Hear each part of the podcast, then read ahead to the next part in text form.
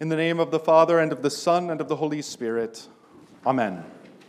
Jesus said, Come to me, all who labor and are heavy laden, and I will give you rest. Take my yoke upon you and learn from me, for I am gentle and lowly of heart, and you will find rest for your souls. These words of Jesus are so familiar to us, they've become unfamiliar. We think we know what they mean, but do we? The first indication of a problem is that Jesus uses the word yoke, and we don't quite know what to make of it. A yoke is something that is put on animals so that they would work.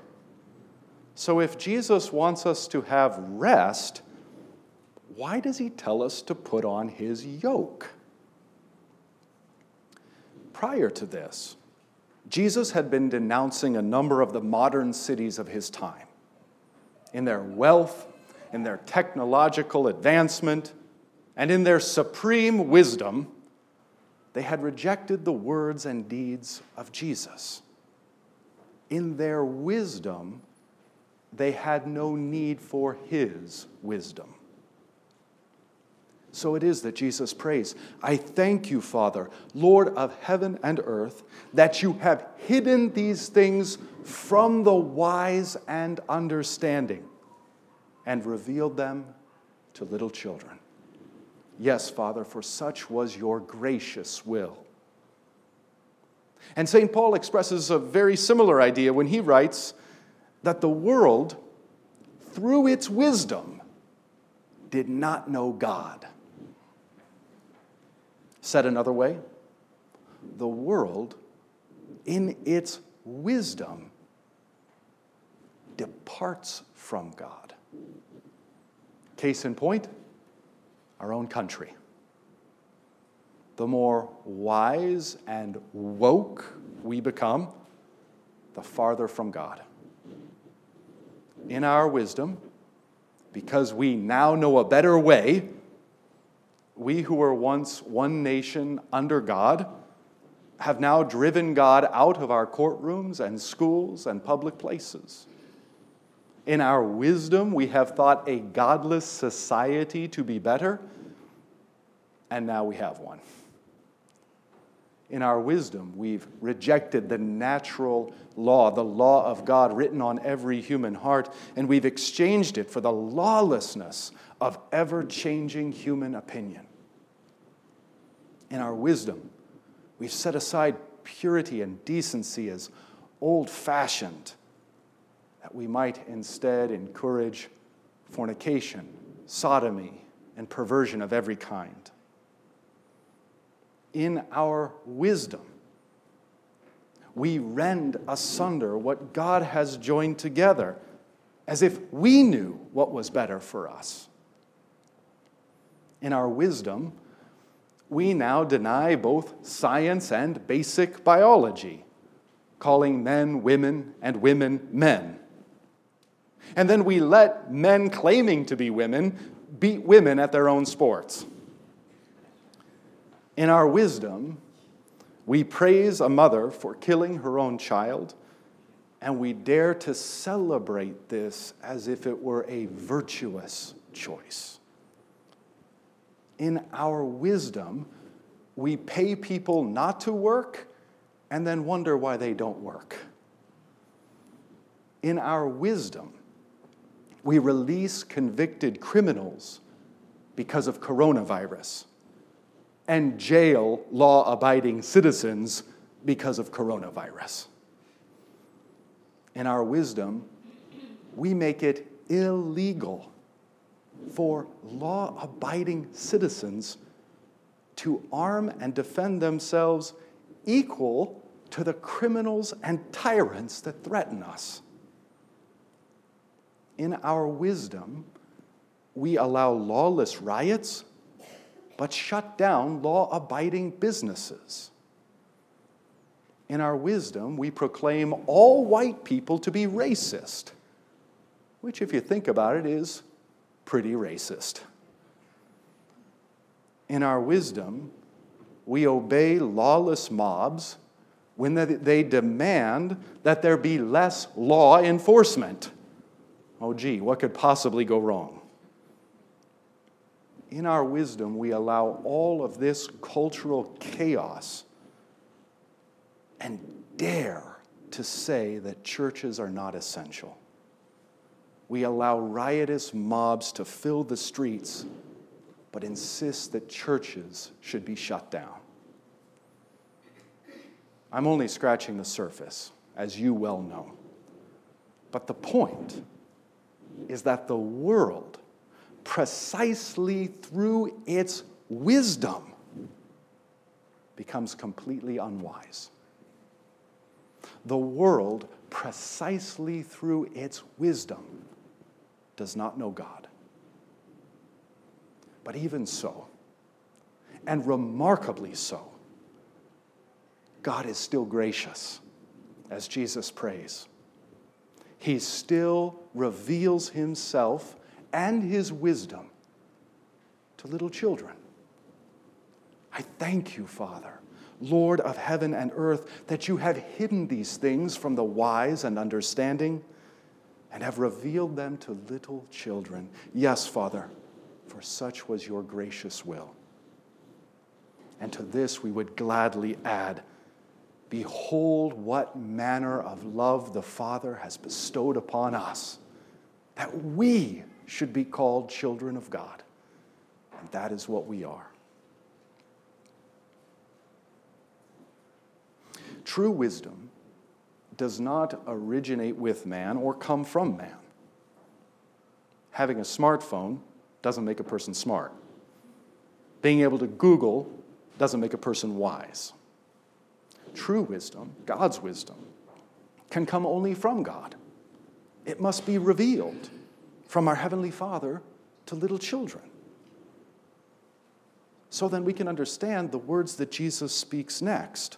All things have been handed over to me by my Father. And no one knows the Son except the Father, and no one knows the Father except the Son, and anyone to whom the Son chooses to reveal him.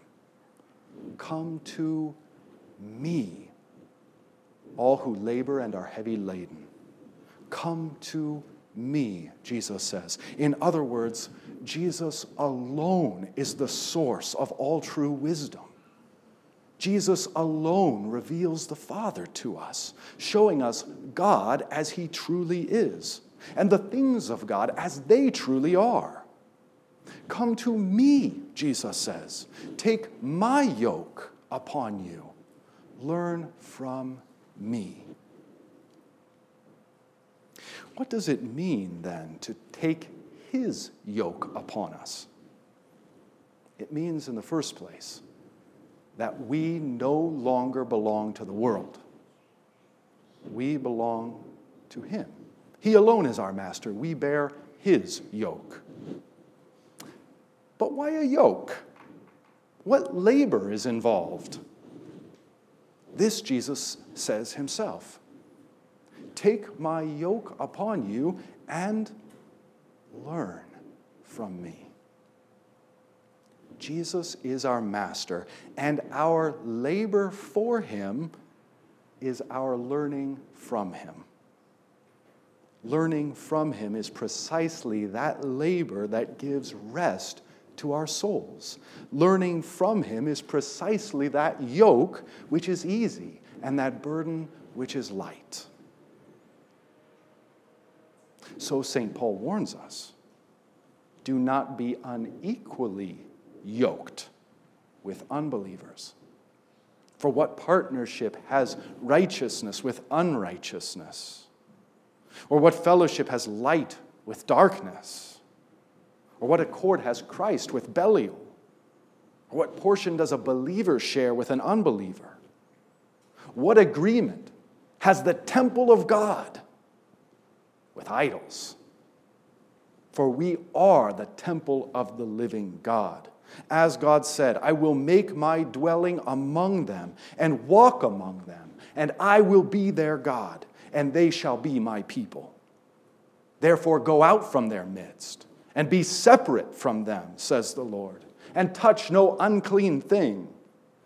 Then I will come to you, and I will be a father to you, and you shall be sons and daughters to me, says the Lord Almighty.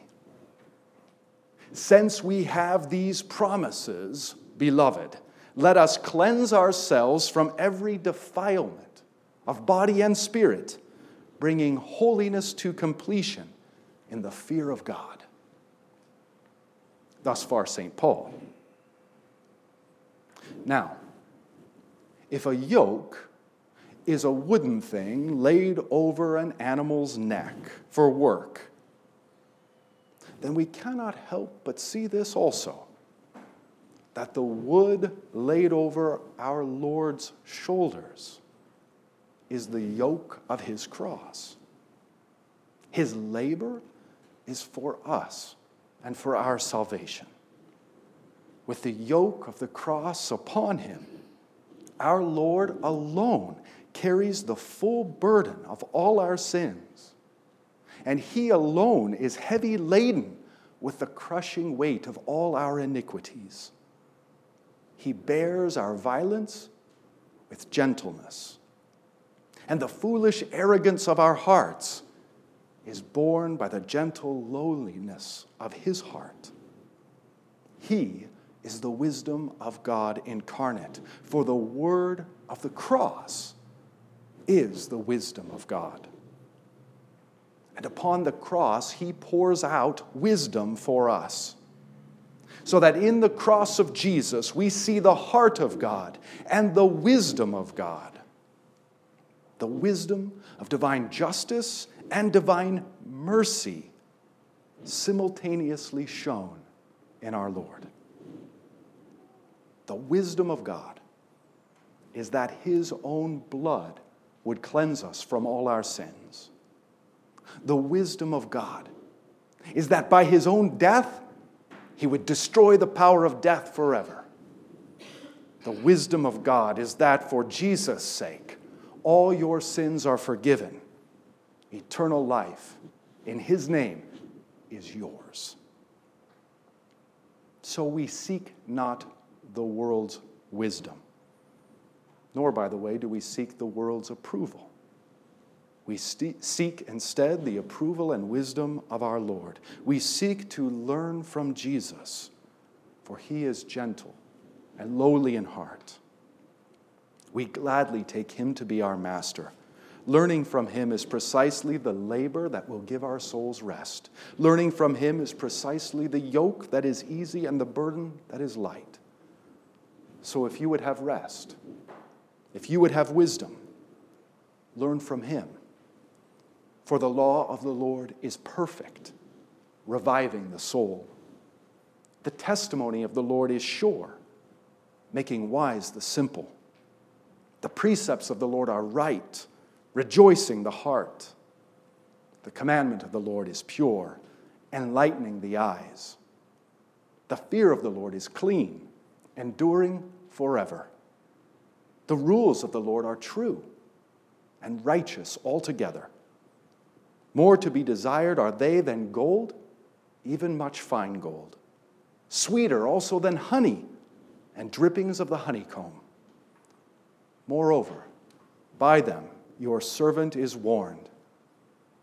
In keeping them, there is great reward.